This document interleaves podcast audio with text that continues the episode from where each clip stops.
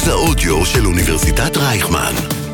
כל האוניברסיטה Audioversity. Talking Lauder. הפודקאסט של בית הספר לאודר לממשל, דיפלומטיה ואסטרטגיה באוניברסיטת רייכמן. הטרוריסט, מאחורי הקלעים של עולם הטרור והביטחון. פודקאסט מבית המכון למדיניות נגד טרור באוניברסיטת רייכמן, עם דן גנור. שלום לכולם, ברוכים הבאים לפרק מיוחד, פרק משותף של Talking Lauder, הפודקאסט הרשמי של בית הספר לאודר לממשל, דיפלומטיה ואסטרטגיה, יחד עם הטרוריסט, הפודקאסט הרשמי של המכון למדיניות נגד טרור כאן ברדיו הרשמי של אוניברסיטת רייכמן. שלום שקד עמוסי, מגיש Talking Lauder, ודן גנור, מגיש הטרוריסט. מה קורה? כיף להיות פה. איתנו נמצא פרופסור בועז גנור, מנכ"ל ומייסד המכון למדיניות נגד טרור, לשעבר מרצה בכיר ודיקן בית ספר לאודר לממשל, דיפלומטיה ואסטרטגיה, כאן באוניברסיטת רייכמן, ומי שעתיד לכהן כנשיא האוניברסיטה, מה שלומך? מצוין, התואר קצת ארוך מדי, זה לוקח את רוב הזמן של השידור שלנו. לא, זה בסדר. אין ספק שאנחנו בעיצומו של אה, גל טרור. אה, יש כאלה שחושבים שהוא יותר דרמטי, יש אה, פחות. כמה הגל הזה הוא דרמטי לדעתך, והאם אנחנו רואים התלכדות של זירות בגל הזה? אז אני חושב שהוא דרמטי, בעיקר בגלל השאלה השנייה, משום שאנחנו רואים פה אה, מעורבות של זירות שונות. הד- הדרמטיות של הגל הזה היא לא בהיקף הנפגעים. אה, עם כל הצער והכאב על כל אחד מהנפגעים בשבועיים האחרונים, ובאמת אה, היו אה, אירועים קשים, אה, זה גל טרור, זה, זו הסלמה מקומית לכשעצמה. הבעיה היא שאנחנו מזהים כאן איזשהו, אה, איזושהי דוקטרינה חדשה של האויבים שלנו, של הפעלת מספר זירות, אחת אחרי השנייה ואולי אפילו אחת אה, אה, אה, בתוך השנייה, ואני רואה את זה כניסוי כלים לקראת המערכה הגדולה, האמיתית, אם וכאשר זאת תתרחש. לכן אני כן מתייחס לגל הזה כגל דרמטי, אה, שמחייב לדעתי אה, חשיבה חדשה, או חשיבה נוספת, הייתי אומר, גם בקרב כוחות הביטחון, אבל אפילו בקרב הציבור הישראלי. מה גורם לאותה התלכדות של זירות בין צפון, דרום, מאיראן, מכל מיני מקומות? תראה, זה לא מקרי. זה, זה, זה כוונת מכוון, ויש פה אה, התלכדות של נסיבות שגרמו להתלכדות של הזירות. אז בואו בוא ננסה למנות אותם אה, אחד לאחד. אה, הייתי מתחיל מארצות הברית. ארצות הברית כבר תקופה ארוכה נתפסת כמי שלא מתייחסת לזירה ולזירת המזרח התיכון, כי יש לה בעיות שהרבה יותר מטרידות אותה. כן. אוקראינה, סין, טיוואן. לקחה צעד אחורה. צעד. אחורה, וזה מורגש. אה, נוצר כאן ואקום מסוים, שהוואקום הזה מתמלא על ידי שחקנים מקומיים, רוסיה, איראן אה, וכן הלאה. זה ברקע. מצד שני, אה, יש לנו את איראן, ואיראן ספגה וסופגת מכות כמעט ברמה שבועית. אה, ובניגוד לעבר, הממשלה הנוכחית לא נוקטת בעמימות שהממשלות הקודמות נהגו אה, אה, לנקוט.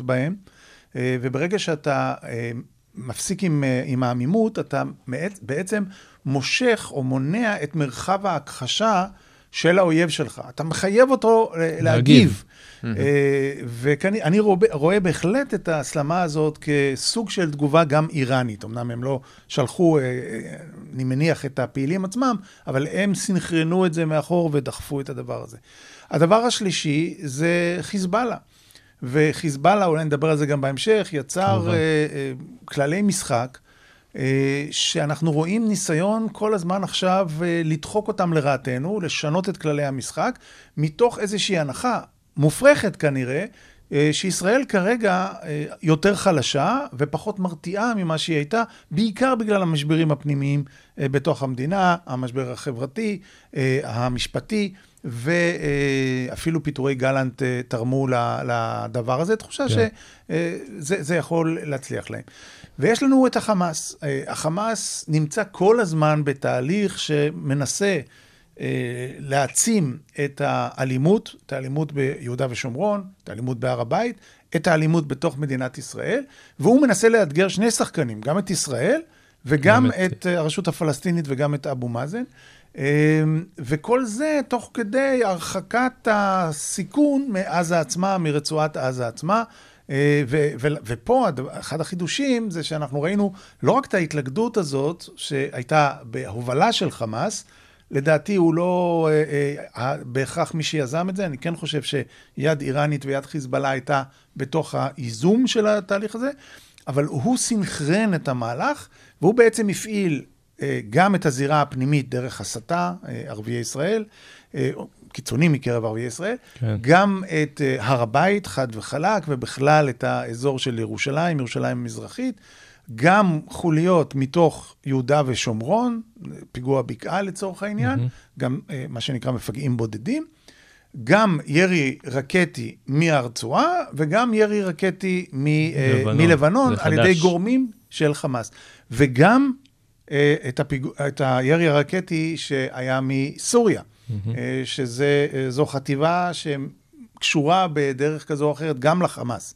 אז פה אנחנו רואים איזשהו ניסוי כלים בעיניי, שאנחנו נראה את ההופעה המלאה אם וכאשר תתרחש אה, מלחמה אה, רב-זירתית. אנחנו רואים גם את התיאום ביניהם, אנחנו רואים כל הזמן את חמאס וחיזבאללה, את המנהיגים שלהם נפגשים, הנייה וארורי כל הזמן נמצאים אצל נסראללה. נכון, אז- אי אפשר לנתק את זה מהמפגשים האלה, ו- וזה לא במקרה שסאלח חרורי היה בלבנון, נמצא בלבנון, כאשר התהליך הזה הסלים, וגם הנייה הצטרף, והשניים נפגשים עם חסן נסראללה, כמו שאתה אומר. זה לא מקרי, אין פה שום מקריות בתוך התהליך הזה. אה, אנחנו מדברים על הזירה הצפונית, אנחנו מדברים גם על רצועת עזה. אני חושב אבל שהדבר באמת הקשה אה, לישראלים זה בעצם הטרור הפנימי. אותו אה, גל אה, טרור יחידים, אה, וכמי שמומחה בנושא, איך אפשר לטפל ב- בדבר הזה? זה בסוף אה, הוא משהו שכואב לכולנו. אז בואו נתחיל עם הבעיה. הבעיה היא בראש ובראשונה בעיה מודיעינית, שמביאה לבעיה סיכולית. אז בואו נעשה דאבל קליק על המושג אה, מודיעין וטרור. איך בעצם אה, פועל המודיעין? מסורתית, לא רק בטרור, בכלל. המודיעין משקלט שיחה לפחות בין שני אנשים. זאת אומרת, יש לך שני אנשים, או יותר, שחולקים בינם לבין עצמם סוד, לצורך העניין סוד הפיגוע. והמודיעין משקלט את השיחה הזאת. איך הוא משקלט את זה? באחת משתי הזרועות המרכזיות של המודיעין, או יומינט או קומינט. יומינט זה מודיעין אנושי, דהיינו, אתה ואני אה, מחלקים סוד, ודן הוא אה, המקור של המודיעין, הוא יושב כאן, שומע את השיחה שלנו, והוא מדווח למפעיל שלו. וכך אתה בעצם משקלט את השיחה, אתה כמדינה שמתמודדת עם זה. אה, קומינט זה כאשר אנחנו מדברים בשיחת טלפון או אפילו שיחת מחשב, והם מיירטים את השיחה וכך הם יודעים מה קורה. הבעיה במחבלים בודדים, שרובם ככולם, לא כולם, רובם המכריע, לא מייצרים שיחה כזאת. זאת אומרת, זה דבר שהוא בהחלטה בינם לבין עצמם. בחלק מהמקרים, אנחנו קוראים לזה המחבל הבודד הספונטני, כשהוא קם בבוקר, הוא עוד לא יודע שהוא הולך לעשות פיגוע. בוודאי הוא גם לא הכין שום דבר. אין גם, אין גם סימני רדאר מודיעיני על ידי רכישת נשק או הכנת מטען חבלה, שגם זה יכול לה, אה, אה, אה, בעצם להזהיר את גורמי הביטחון ואת גורמי המודיעין. במפגע הבודד זה לא קיים. אחד הפתרונות שנמצא בעידן המודרני לסוגיה הזאת, זה דווקא בינה מלאכותית. big data, huge data, הייתי אומר, ובינה מלאכותית, כאשר יש היום algorithms שמשתמשים בהם גם גופי הביטחון בארץ, גם גופי הביטחון בעולם, ועל ידי מה שנקרא Deep Learning, כל מיני יצירת חוקים תוך כדי למידת המטריה, אה, מצליחים להגיע לחלק לא קטן מאותם אה, מחבלים בודדים פוטנציאליים, לפעמים אפילו לפני שהם יודעים שהם מחבלים אה, אה, בודדים פוטנציאליים. אבל זה כמובן יוצר הרבה מאוד בעיות אה, מסביב לסוגיה. אבל הזאת. הרי הם מגיעים מאיזשהו מקום, מגיעים, סתם דוגמא, ניקח את אה, בלטה, הם עוברים איזשהו גדר מסוימת. שם אין איזשהו אה, משהו שאפשר לעשות? תראה, אה, ודאי שכן. אה, לשמחתנו יש, אה, יש גדר אה, בחלק לא קטן מהגבול המזרחי שלנו, אם כי הגדר הזאת פרוצה ולא מתוחזקת. ובואו לא נשכח שכל החלק הדרומי, אין גדר, לא השלימו את המלאכה שם. אין לך מצב שזה הרמטי. זאת אומרת, גם אם מישהו מנגיד צפון השומרון רוצה לעבור ומוצא איזשהו קושי לעבור במעברים הרשמיים, הרשמיים, או אפילו באיזה פרצות בגדר, הוא יכול לנסוע דרומה ובשקט ובבטחה להיכנס דרך אה, אה, הנגב, דרך... אה, וגם יש כאלה עם אישורים שבאים לעבוד פה, אתה לא יכול לדעת... הרבה מאוד. זאת אומרת, הם מקבלים אישור של השב"כ שמתבסס על זה שאין להם רקע ביטחוני, אבל אתה לא יכול לדעת מה הם יעשו מחר הרבה בבוקר. ו- כן, אותו ו- מחבל מהפיגוע בצ'ארלסקלו לפני שבוע. אין רקע ביטחוני אין בכלל. רקע ביטחוני, ויש לנו לא מעט מקרים גם, לא הרבה מקרים לשמחתי, אבל בהחלט מקרים של אה, ערביי ישראל, שגם הם אה, היו חשופים להסתה שיצאה מרצועת עזה. אז, שיצאה אז אולי. זו באמת הנקודה שצריך להתעכב עליה. זאת אומרת, בינה מלאכותית זה פתרון שאנחנו שומעים עליו הרבה, אבל כמה אתה יודע להגיד שהוא מיושם, אנחנו לא באמת יודעים, לפחות לא ברמת הציבור. אבל אולי ההסתה זו הבעיה, אולי הבעיה היא ברשתות החברתיות, אולי הבעיה היא בזה שכוחות הביטחון והרשתות החברתיות צריכים לעבוד יחד כנגד אותה הסתה של חמאס וארגוני הטרור, כי בסוף זה מה שמשפיע על כולם.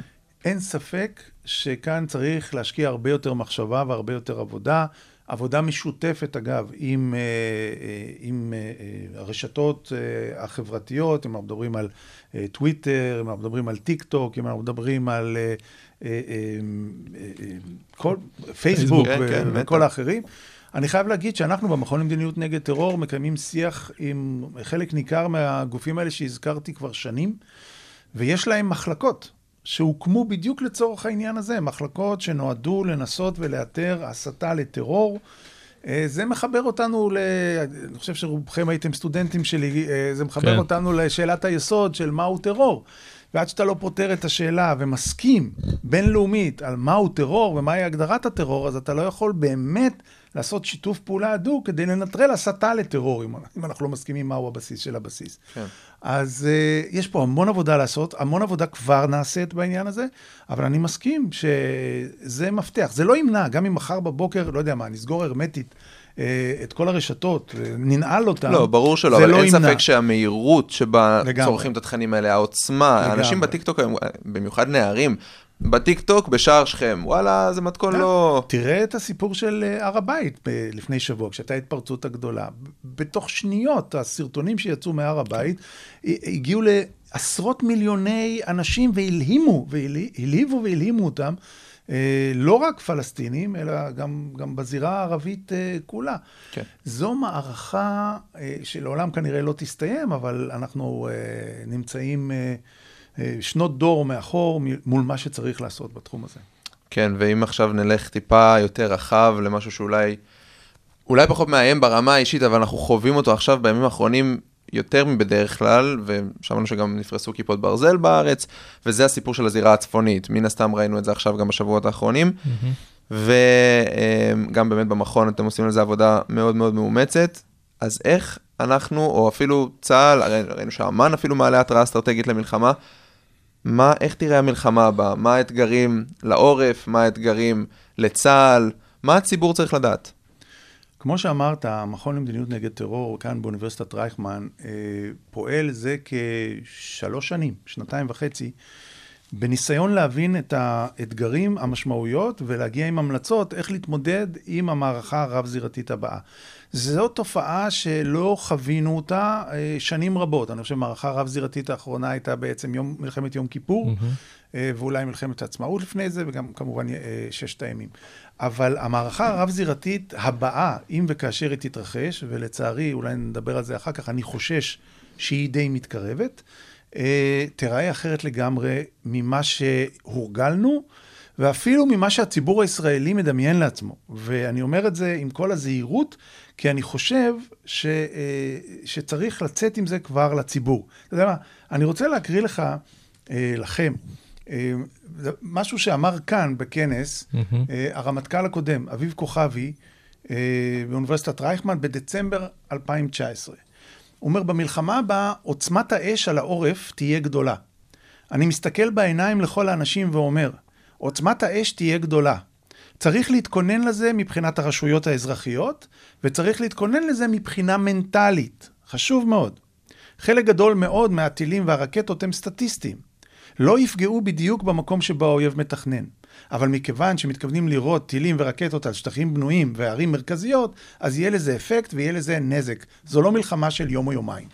לכן... באמת בעצם- מורכבת מאוד. לח- לח- ו- ו- ועל בסיס התובנה הזאת ניסינו לפענח ולהבין מה באמת האתגרים בכל הזירות השונות. בחזית, בעיקר בחזית הצפונית, צפונית-מזרחית, אה, בחזית הדרומית מול אה, רצועת עזה, שזו זירה שנייה. זירה שלישית זה סוריה. אה, זירה רביעית זה איו"ש. זירה חמישית זו הזירה הפנימית. וה, אה, ובעצם הבעיה העיקרית זה לתכלל את המענה בו זמנית לכל הדברים האלה. הציבור חייב להתגייס לזה, ולכן אני חושב שהגיע הזמן אה, להעביר לציבור את מאפייני התרחיש ש, שמדובר עליו. אה, אי אפשר, אסור לסמוך רק על מערכת הביטחון בעניין הזה. כל אדם, כל בית אב, כל שכונה וכל רשות מוניציפלית צריכה להיערך למלחמה הרב-זירתית הזאת. אנחנו בעבודה שלנו נתנו המלצות לכל אחד מהנגזרות האלה, איך צריך להיערך למלחמה הבאה. רק לסבר את האוזן, אנחנו מדברים על uh, מערכה, מלחמה רב-זירתית, שבמסגרתה ירו ביום אלפי רקטות. לא עשרות, לא מאות, אלפי רקטות. סדר גודל של שלושת אלפים רקטות. Uh, צריך להבין שגם אם כיפת ברזל תעבוד במיטבה, הרי שגם אם נדבר על חמישה אחוז או שבעה אחוז של אה, זליגה, זה מדבר על עשרות אתרי הרס, אתר הרס זה בניין שנופל ברחבי הארץ. אה, ומאחר וזה יהיה גם מהדרום וגם מהצפון, לא יהיה שטח שהוא שטח מחוסן אה, לדבר הזה. וזה, יש לזה נגזרות של נפגעים ונגזרות של... אה, אז שם באמת הרשויות יכולות לעמוד בזה, מד"א, כיבוי אש והצלה. תראה, הבהלתי, אז בואו קצת נרגיע. מדינת ישראל גם בתרחיש החמור ביותר של המערכה הזאת שאני מתאר אותה, לא תקרוס מהדבר הזה, אוקיי? זה לא מלחמה קיומית למדינת ישראל. זו מלחמה עם נזק אסטרטגי, אולי אפילו חסר תקדים, מבחינת פגיעה בתשתיות קריטיות, במבנים סטטיסטיים וכן הלאה וכן הלאה. ולשמחתי, לצערי, תגדירו את זה איך שאתם רוצים, החברה הישראלית הוכיחה שבמצבים האלה, אז היא מביאה את תעצומות הנפש. כן. אנחנו, נכון שאנחנו מתחילים מאיזושהי אה, נקודת התחלה לא טובה. אני מאמין שכאשר הדבר, אם וכאשר הדבר הזה יתרחש, אנחנו נראה התלכדות מוחלטת, ימין ושמאל ומרכז ומזרחים ואשכנזים ו, ומי שאתה לא רוצה, כולם כאחד יעמדו מול הדבר הזה. כי זה מה שאנחנו נצטרך. אנחנו נצטרך שכן לסייע לשכן, ואנחנו נצטרך אה, אה, יישוב לסייע ליישוב ושכונה לסייע לשכונה. לא ניתן יהיה להסתמך רק על פיקוד העורף, לא ניתן יהיה להסתמך רק על מד"א וכיבוי אש ומשטרת ישראל. אנחנו במכון למדיניות נגד טרור בנינו תוכנית להתנדבות שכונתית של אנשים שלא מתגייסים בזמן המלחמה, mm-hmm. שהם יהיו ערוכים לחילוץ והצלה, למתן עזרה ראשונה ולאספקה סדירה של השירותים החיוניים, אוכל, מים, מזון, כי יהיו הפסקות חשמל, וזה יכול לשבש גם את המים וכן הלאה. אפשר גם לגזור ממה שאמרתי כאן, מה המשמעויות לכל בית אב, שזה באמת להיערך לכמה ימים ש, שאתה צריך אספקת מים מוכנה מראש, ו, ודברים נוספים שאפשר לפרט אותם. אנחנו שמענו לאחרונה שאמ"ן אה, בעצם טוענים שזה גברו הסיכויים להתלכדות כזאת. מה ההערכה שלך? אני, קודם כל, אני לא יוצא נגד אמ"ן, בטח לא בדבר הזה. אני, אני חושב שהם, שהם צודקים לחלוטין. אה, לא צריך אפילו להיות איש מודיעין אה, לצורך העניין. אה, פשוט אתה צריך לראות מה עושים ומה אומרים. ההתלכדות הזאת של הזירות, כאמור, היא לא מקרית. היא מסונכרנת. היא מסונכרנת וה mastermind יושב בטהרן, אבל יש לו שלוחים קרובים יותר בביירות ובמקומות אחרים. אני חושב שישנם מספר וקטורים שבעיני האויב יוצרים דימוי, בסוגריים, מוטעה, שישראל חלשה יותר וישראל מרתיעה פחות. וכשאנחנו מדברים על הרתעה, והנה אנחנו חושבים במוסד כן. אקדמי, אז בואו ניתן איזשהו מונח למושג הרתעה. הרתעה זה מושג שנמצא בעולם הדימויים. מה זה הרתעה? הרתעה זה מצב שבו מישהו, אני לצורך העניין, יוצר קו אדום, ואומר לך, תקשיב, דיר באלק, אל תעז לעבור את הקו הזה. למה? כי אני לא מוכן לסבול שתעבור את הקו. ואם תעבור את הקו, אני אגרום לך לשלם מחירים כאלה שלא ישתלם לך לחצות את הקו. זה הרתעה. אם אני מצליח לעשות את זה, אני מרתיע אותך. אם לא, לא הצלחתי. לצורך זה, אתה צריך לדעת שני דברים, או להאמין בשני דברים. א', שיש לי נחישות לגרום לך את המחיר הזה שאני מאיים עליך, והנחישות הזאת היא, היא לא מובן מאליו, כי גם לי גרמו נזקים מהדבר הזה וכן הלאה וכן הלאה, אז אני צריך לשכנע אותך שיש לי נחישות, וב' שיש לי את היכולת לממש את האיום הזה. זה לא שאני, תשמע, אני אחריב אותך, לא, אני, הוא צריך לדעת שאני מסוגל ואני אעשה זאת, אני נחוש לעשות זאת. ולכן הרתעה יושב לא בעולם הפיזי, ההרתעה יושבת בעולם הדימויים. אה, אתה מצליח לבנות הרתעה בדימוי, ואתה לא מצליח לבנות הרתעה בדימוי. יכול להיות מצב שאין לך נחישות ואין לך יכולת, אבל הדימוי שיצרת הוא שיש לך נחישות ויכולת, ויכול להיות מצב הפוך, שיש לך נחישות ויכולת, אבל הדימוי הזה לא עובר ליריב. אני חש וחושש שאנחנו נמצאים בסיטואציה השנייה. אנחנו נמצאים בסיטואציה שאין לי ספק שיש לנו את הנחישות ויש לנו את היכולת להכות קשה את האויבים שלנו במערכה הרב-זירתית, והנזק שיגרם להם הוא יהיה אדיר, אה, שלא יישכח שנים רבות, כן? אבל אני לא בטוח שהדימוי הזה היום עובר כפי שהוא צריך היה לעבור אה, ליריב. אבל אולי אחת הסיבות היא שבאמת אנחנו רואים תקופה באמת חסרת תקדים, לפחות בעידן שלנו, מבחינת החברה בישראל. ונסראללה בשנת 2000 הזכיר, ואנחנו חוזרים כל הזמן לתזה הזאת של קורי עכביש, של החברה הישראלית היא יותר שברירית מקורי עכביש. אז כשאתה מדבר על אה, אה, עכשיו הם מבינים שאין לנו את הנחישות ואין לנו את היכולת, אולי הם באמת מתקשים לראות מצב שבו מתלכדים ימנים ושמאלנים, מזרחי, כל, כל מה שתיארת, ונלחמים על זה. יותר מזה, כשנסראללה מדבר על איך הוא רואה את סוף מדינת ישראל, הוא לא מדבר על טיל גרעיני שנורה מטהרן לעבר ישראל.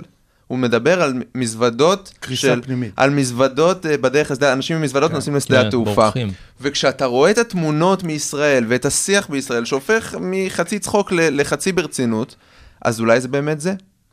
אין ספק שמה שאתה מתאר זה הדימוי שנוצר אצל נסראללה. אבל אני חושב שראוי שמישהו יזכיר לנסראללה מהו החומר החזק ביותר ביקום. החומר החזק ביותר ביקום זה קורי עכביש. באמת, זו, זו העובדה. הם, הם, אה, יכולת הנשיאה שלהם היא החזקה ביותר בעולם. וזה בדיוק המצב. בין אם הוא, הוא רואה אותנו קורי עכביש, כי אנחנו חברה פתוחה, ואנחנו חברה דמוקרטית, ואנחנו חברה שרבים בה, ואנחנו חברה ש, שכועסים אחד על השני וכן הלאה. אבל כאשר באמת מישהו מאיים עלינו, ואיום קיומי ואיום אסטרטגי, כמו שהוא מנסה לאיים עלינו, אנחנו הופכים להיות בעצם החומר החזק ביותר ביקום. ולא כדאי לו להתנסות. אה, אה, כשהחומר הזה, קורי עכביש, so called אה, בעיניו, מתלכדים לתת מענה שבעתיים על, על אתגרים שהוא חושב שהוא אה, יכה אותנו. אז אני באמת רוצה לשאול אותך על נסראללה, כי אנחנו עדים פה לכמה מקרים שאולי לא ראינו כמותם בעבר. הפיגוע במגידו, אותו מחבל שמצליח להיכנס דרך הגדר, להגיע עד לצומת מגידו, 40 קילומטר מהגבול, לעשות פיגוע.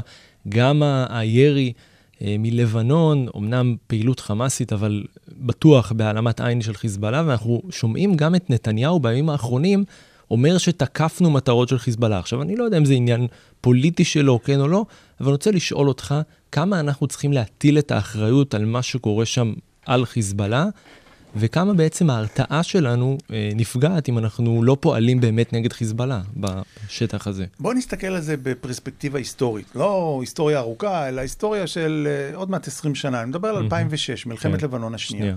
מלחמת לבנון השנייה נגררנו אליה. אה, לא מרצוננו. אני, היו, הייתה לי ביקורת גדולה על ההתנהלות הישראלית שם. אני חשבתי אז שלא היה צריך להגיב באינסטינקט מיד אחרי אה, חטיפת החיילים, היה צריך להמתין רגע ולצאת במערכה בצורה מתו- מתוחכמת, ומה שחשבתי בדיוק אותו דבר בשבוע האחרון. אה, ולשמחתי הממשלה באמת לא פעלה באינסטינקט, אלא פעלה... אי אפשר היה לעבור לזה לסדר היום, אבל ברור שזה לא המענה הנכון והמושלם לאתגור שאנחנו מאותגרים על ידי חיזבאללה בשנים האחרונות. 2006 הייתה המלחמה הקשה הזאת, וגם הצד השני ספג מכות קשות מאוד. אה, כולם מצטטים את נסראללה אומר אחרי המלחמה, לו ידעתי מה היו השלכותיה, הרי שלא הייתי נכנס נכנסת אליה. לזה.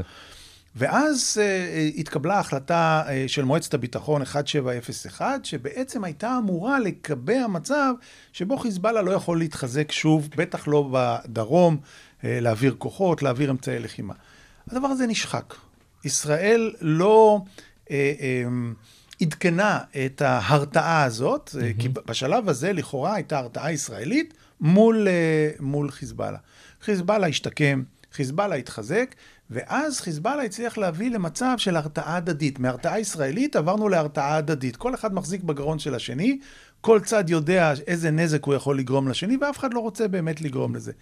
ההרתעה ההדדית הזאת היו לה כללי משחק. כללי המשחק היו שאנחנו לא פוגעים בהם אה, אה, בלבנון, הם לא פוגעים בנו. שנסראללה הגדיר אותם. ש- שנסראללה הגדיר אותם, צריך להגיד. בוודאי, שנסראללה הגדיר אותם, כן. ולא רק הגדיר אותם, הוא אחר כך גם הרחיב אותם. אחר כך זה כבר לא היה רק בלבנון, אסור גם לפגוע ב- לב- ב- ב- לבנונים בסוריה. בסוריה, כן, כן. וכן הלאה וכן הלאה. והוא כל הזמן מנסה להרחיב את זה ככל שהוא מרגיש נוח בביצה הזאת ש- שנוצרה כאן.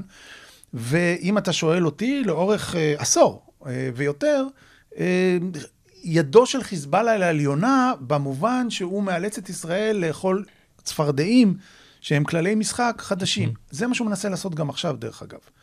וזה מה שהוא מנסה לעשות עם, ה, עם הפיגוע שהיה, אה, אה, שהיה אה, במגידו. במגידו.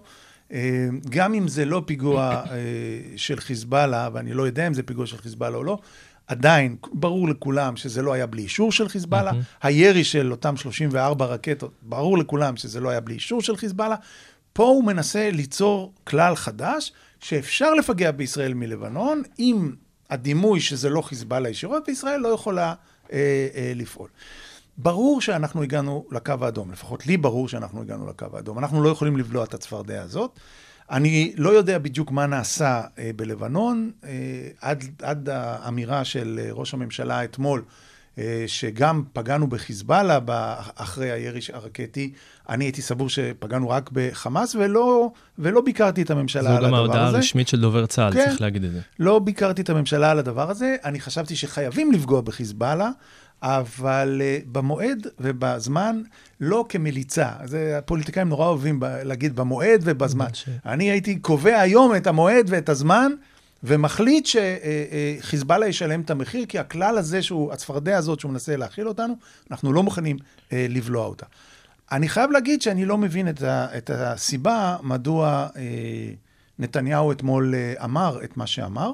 שוב, הוא פוגע בעמימות הישראלית ובמרחב ההכחשה של, אה, של נסראללה, ומחייב אותו או מאלץ אותו אה, להגיב כלפי מדינת ישראל. כמה הסכם הגז עם לבנון אה, מוסיף להרתעה או פוגע בהרתעה? אני לא? חושב שהוא בכלל במשחק של ההרתעה, אני אגיד לך את האמת. מעניין. אה, ראש הממשלה ניסה להציג את זה כאילו הסכם עם חיזבאללה. זה לא הסכם חיזבאללה, זה הסכם עם ממשלת לבנון. אה, ואני כן חושב שהוא פונקציה של ההרתעה. זאת אומרת, אה, ה- המלחמה הרב-זירתית הזאת, שאני אה, תיארתי אותה בקצרה כאן, ידועה לכל מי שעוסק בתחום, בין אם זה ב- בתוך מערכת הביטחון ובין אם זה אנשים כמוני שעוסקים בזה מחוץ למערכת הביטחון. והתחושה, לפחות שלי, שאני לא מכיר את החומר עצמו, הייתה שבהחלט נסראללה וחיזבאללה עלולים אה, ליצור את הטריגר שידרדר אותנו למלחמה הרב-זירתית הזאת. וזה לא היה נכון לעשות את הדבר הזה. אז קודם כל, היה צורך למנוע את זה.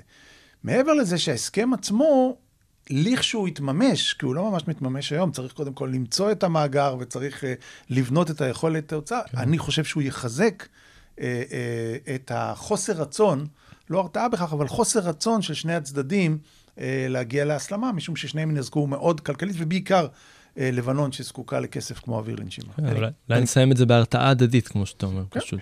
אני כן רוצה לקחת אותך שנייה קודם למה שאמרת, למה אתה חושב שישראל, למרות שזה נראה הדבר הכי נכון אסטרטגית לעשות, לא, לא יוזמת מבצעים, לא יוזמת מבצעים בדרום, לא יוזמת, היא כן לפעמים עושה סיכולים ממוקדים שהיא מעריכה שעלולים להידרדר, אבל למה אם אנחנו מבינים שיום אחד לבוא ומה שנקרא להתחרע על חיזבאללה או על חמאס בדרום, למה היא לא עושה את זה? למדינה דמוקרטית קשה מאוד לעשות את זה. דיקטטור יכול לעשות את זה ככה. הוא מחליט והוא עושה את הדבר הזה. אבל מדינה דמוקרטית, שראשיה נבחרים על ידי העם, היא מאוד רגישה לנפגעים. וכשאין ברירה, אז אין ברירה. אם פותחים עליך במלחמה, אתה מגן על עצמך. אם מאיימים על הקיום שלך, אתה מחזיר אה, מנה אחת אה, אפיים. נפגעים, נהרגים חיילים, מחיר נורא, אבל אף אחד לא אה, יבוא בהכרח בטענות למקבל ההחלטות, כי זה מהלך. אם אתה עושה את זה באופן יזום, אני, קשה לראות את אה, ראש הממשלה שיהיה מוכן לספוג את הביקורת אה, אחרי שיהיו איקס הרוגים, ויהיו, ולא מעט, עקב פעולה כזאת. אולי הרבה פחות מאשר אה, הם ייזמו כלפינו, אבל גם אם אנחנו ניזום, יהיו לא מעט הרוגים גם בצד שלנו, גם בעורף וגם בחזית. תמיד תקנן המחשבה של, רגע, אולי אם לא היינו פותחים במלחמה, אז זה לא היינו היה קורה." נשארים ב- כן, לא. בהרתעה ההדדית הזאת, וזה לא, וזה לא היה קורה. דבר שני, זה הלגיטימציה הבינלאומית. אה, מדינת ישראל, שוב, בניגוד לדיקטטורים שסובבים אותנו, אה, זקוקה ללגיטימציה הבינלאומית ובעיקר ללגיטימציה האמריקאית. וכאשר אתה מותקף ומגיב, יש לך רמה יותר גבוהה של לגיטימציה בינלאומית. כאשר אתה הראשון, אז, אה, אז זה, זה, אה, אתה מאבד את הלגיטימציה הזאת כבר בתחילת המהלך. Having said that, אני חושב שהמחשבה של אה, מתקפה מקדימה צריכה להיות על השולחן אצל מקבלי ההחלטות במדינת ישראל, כי אנחנו נמצאים בסיטואציה שתיעלו אותנו אליה, שאולי זה מוצא שצריך לחשוב עליו. לא דיברנו בקושי כמעט על איראן. אה, אז ביום שאיראן קמה ואומרת, יש לנו פצצה גרעינית, איך, ה... איך הזירה המזרח-תיכונית נראית? אה, מה האיום הכי גדול? אנחנו ביום שישי, אתה רוצה להרוס לי את כל הוויקנד עכשיו? דיברנו על מל- מלחמה רב-זירתית כן, כוללת. אנחנו גם ככה כבר בבוץ, מה זה. משנה, יאללה, עד הסוף. תראה, אני אספר לך משהו. ב-2010 הוזמנתי לפגישה בבית הלבן עם היועץ לביטחון לאומי האמריקאי. זה תחת אובמה, היועץ לביטחון היה אה, גנרל ג'ים ג'ונס. והוא מפתיע אותי בשאלה הבאה. הכרתי אותו קודם, הוא ביקר כאן בקמפוס מספר פעמים, ואפשר להגיד שהיינו די מיודדים. אבל הוא יודע שאני מומחה לטרור, לא מומחה לגרעין או משהו כזה. ואז הוא שואל אותי את השאלה הבאה. תגיד לי, בועז, אם ארצות הברית נותנת אור צהוב לישראל לתקוף באיראן, אתה חושב שישראל צריכה, מה, מה ישראל צריכה לעשות? אמרתי לו, למה אתה שואל אותי? זו שאלה שאתה צריך לשאול את ראש הממשלה, את, את הקברניטים. הוא אומר, אנחנו שואלים גם אותם, אבל מעניינת אותי הדעה שלך באופן אישי. אמרתי לו, אם אתה שואל אותי באופן אישי, אז גם אור ירוק לא מספיק לזה. הוא אומר לי, מה? ארצות הברית נותנת אור ירוק לישראל לתקוף באיראן, אתה חושב שישראל לא צריכה לתקוף? אמרתי לו, כן, משלוש סיבות. סיבה ראשונה, אמרתי, הנזק, הנזק שישראל תגרום, אני לא בקיא ביכולות הצבאיות של מדינת ישראל. אני בטוח שישראל יכולה לגרום נזק משמעותי למתקני הגרעין האיראניים, למרות שהם מפוזרים במקומות שונים באיראן ו- וחפורים בקרקע, הם למדו את הלקחים של ההתקפות בעיראק ובסוריה. עדיין אני חושב שישראל יכולה לגרום נזק משמעותי, אבל לא להשמיד את היכולות האלה. וכל נזק משמעותי שאנחנו נגרום, הם יכולים לתקן אותו בתוך כמה זמן? חצי שנה, שנה, שנתיים, שלוש, עם לכאורה הכשר אה, אה, לבנות פצצה גרעינית, משום שהם הותקפו על ידי ישראל. הסיבה השנייה, אמרתי, אני כן יודע מה תהיה התגובה האיראנית, והתגובה האיראנית תהיה בעיקר בדרך השלוחה שה, שהם בנו בלבנון, שנקראת חיזבאללה. אז זה היה ארסנל של כמה עשרות אלפי רקטות. היום אנחנו מדברים על 150 אלף רקטות וחימושים אחרים. 150 אלף. אין דבר כזה, לרוב המדינות בעולם אין ארסנל כזה של אה, רקטי, וזה לא נשק אה, לבנוני או חיזבאלונרי, זה נשק איראני בידיים של, אה, של חיזבאללה. וברור שהנשק הזה נועד להרתיע את ישראל מלתקוף באיראן, ולהגיב אם ישראל תק, תתקוף באיראן. ואמרתי, הנזק שיגרם לישראל הוא נזק מאוד מאוד משמעותי. לא לחסל אותה, אבל נזק מאוד מאוד משמעותי. והסיבה השלישית, אמרתי, אם איראן יהיה לה פצצה גרעינית, זה איום קיומי על מדינת ישראל.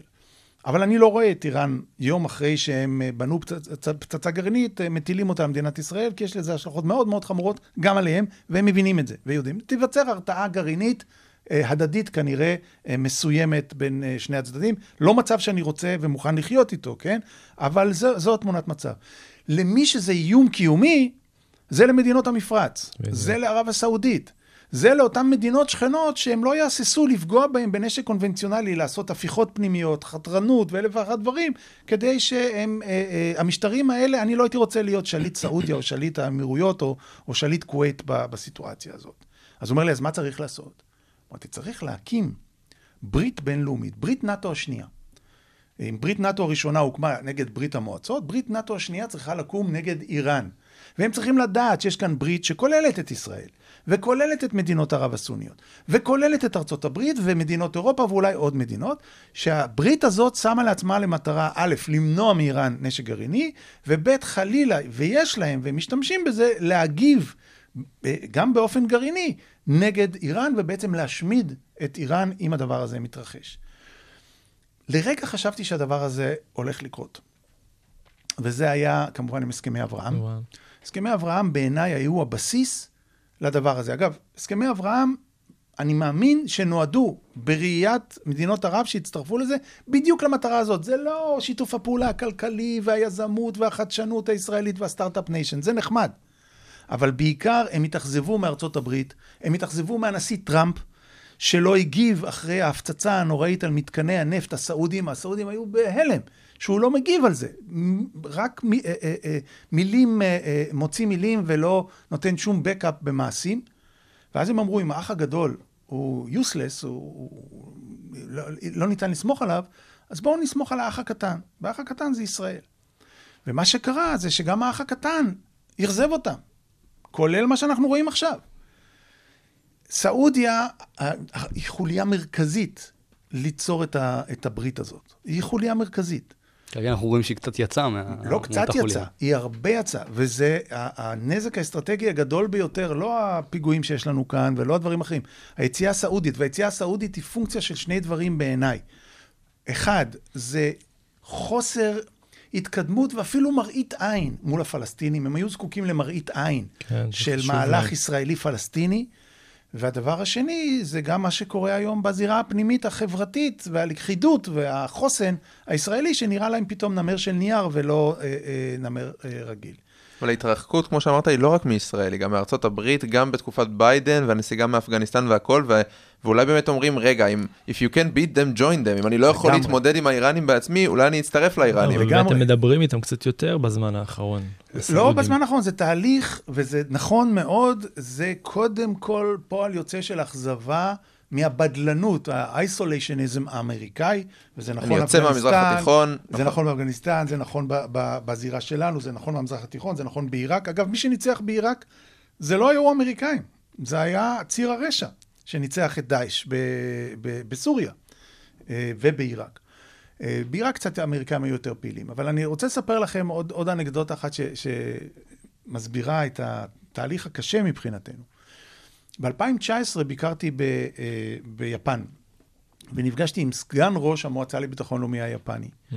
יפני זקן, בא בימים, חכם, וזה היה כמה חודשים, אולי שנה, אחרי שטראמפ אה, יצא מהסכם הגרעין. אגב, טעות נוראית בעיניי, היציאה מהסכם הגרעין, בדחיפה ישראלית למהלך מוטעה לחלוטין, אה, שאחרי זה הם רצו אה, לפצצה.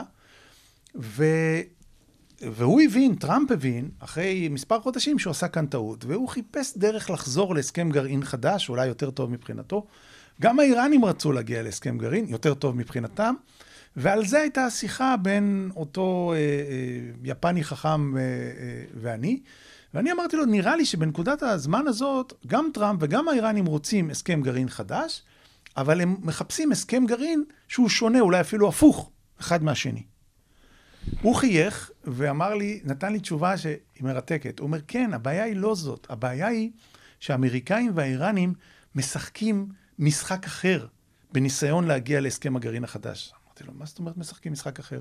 הוא אומר, האיראנים משחקים שחמט והאמריקאים משחקים פוקר. עכשיו, זה גאוני, משום שקודם כל פוקר נחשב כמשחק אמריקאי ושחמט כמשחק איראני. אבל כשאתה בוחן את שני המשחקים האלה, שחמט הוא משחק אסטרטגיה. הוא משחק שאתה מחשב חמישה, עשרה וחמש עשרה מהלכים קדימה, ואז אתה יודע מה אתה עושה בצעד הבא. פוקר זה אתה, זה, זה רמייה, זה רמיזה, שולף. זה הצגות, אתה שולף וכן הלאה. זה בדיוק ההתנהלות של, של טראמפ.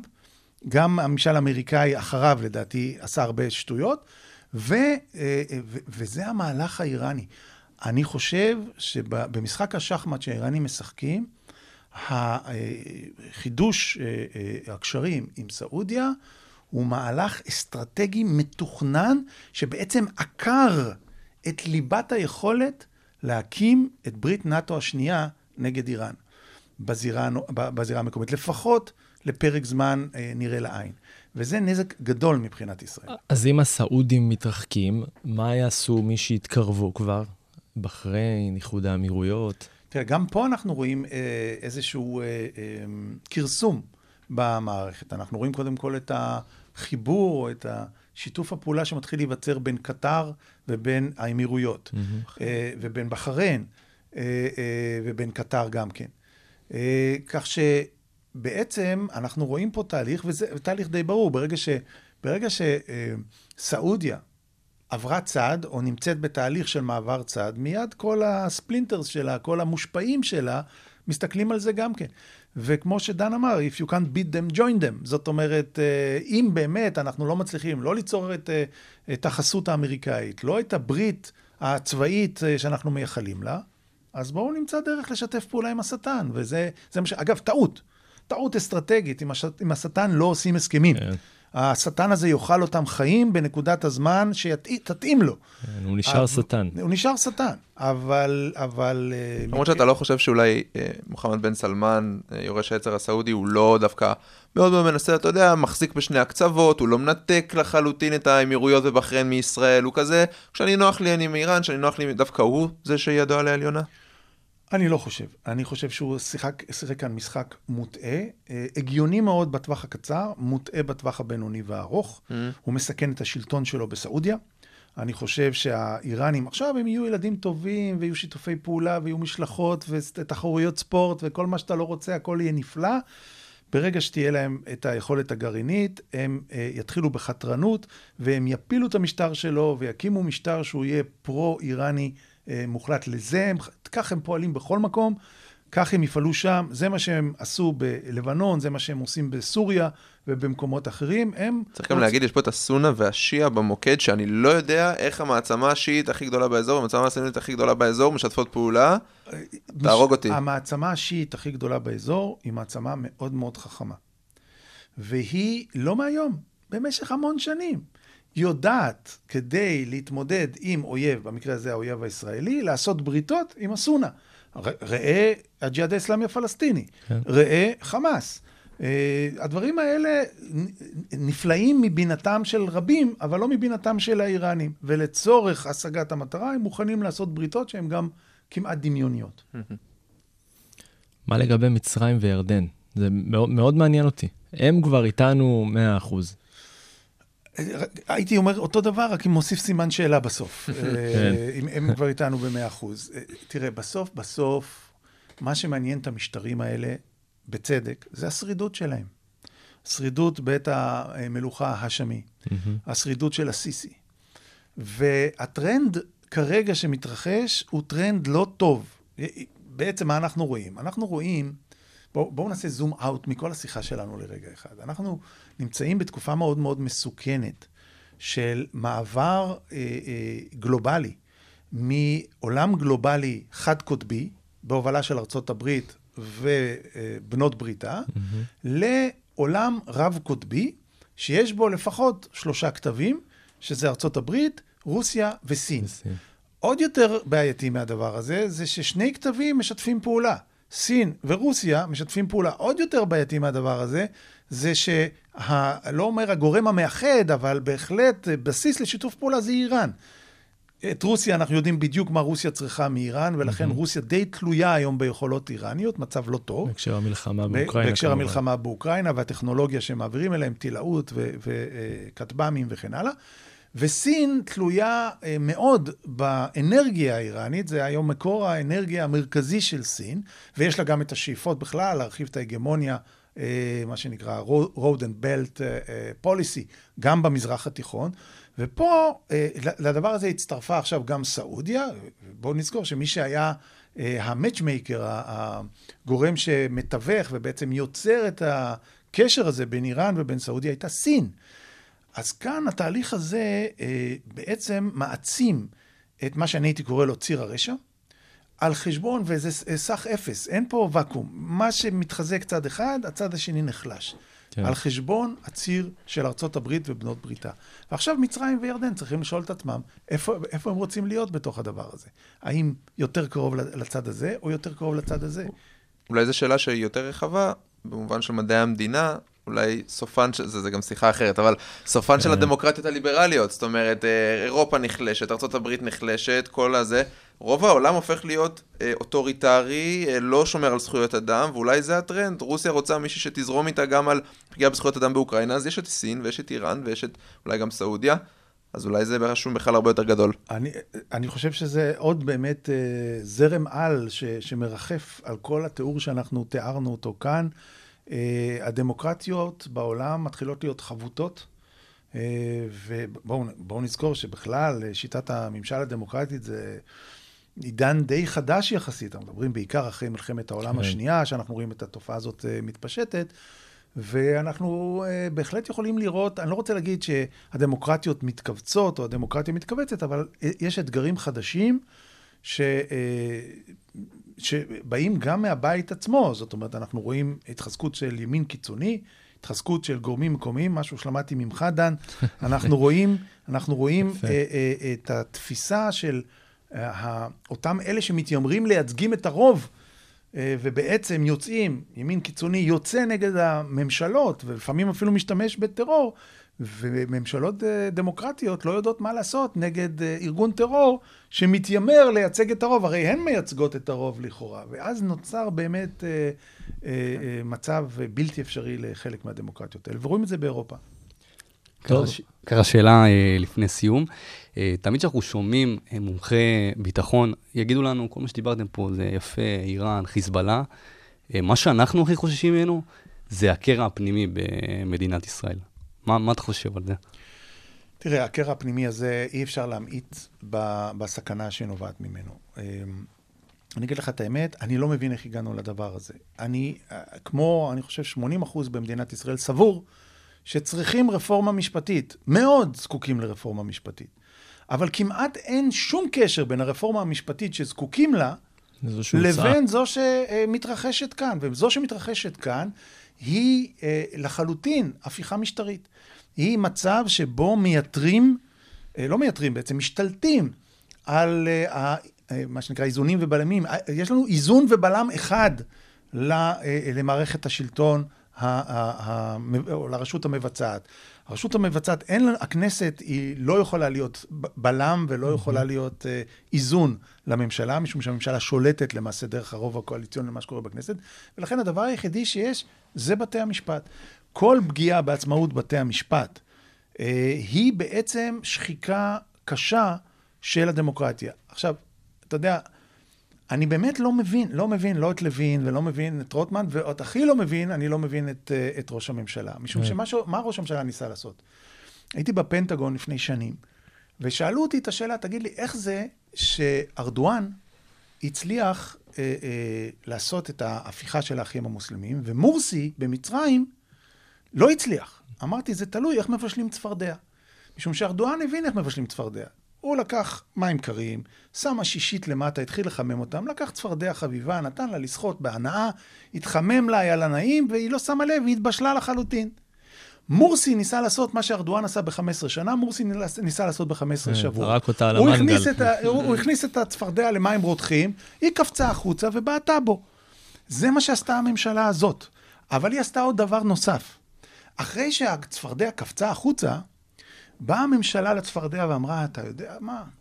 צפ- צפרדע יקרה, את יודעת מה? טעינו. באמת, לא היינו צריכים להכניס אותך למים אה, רותחים.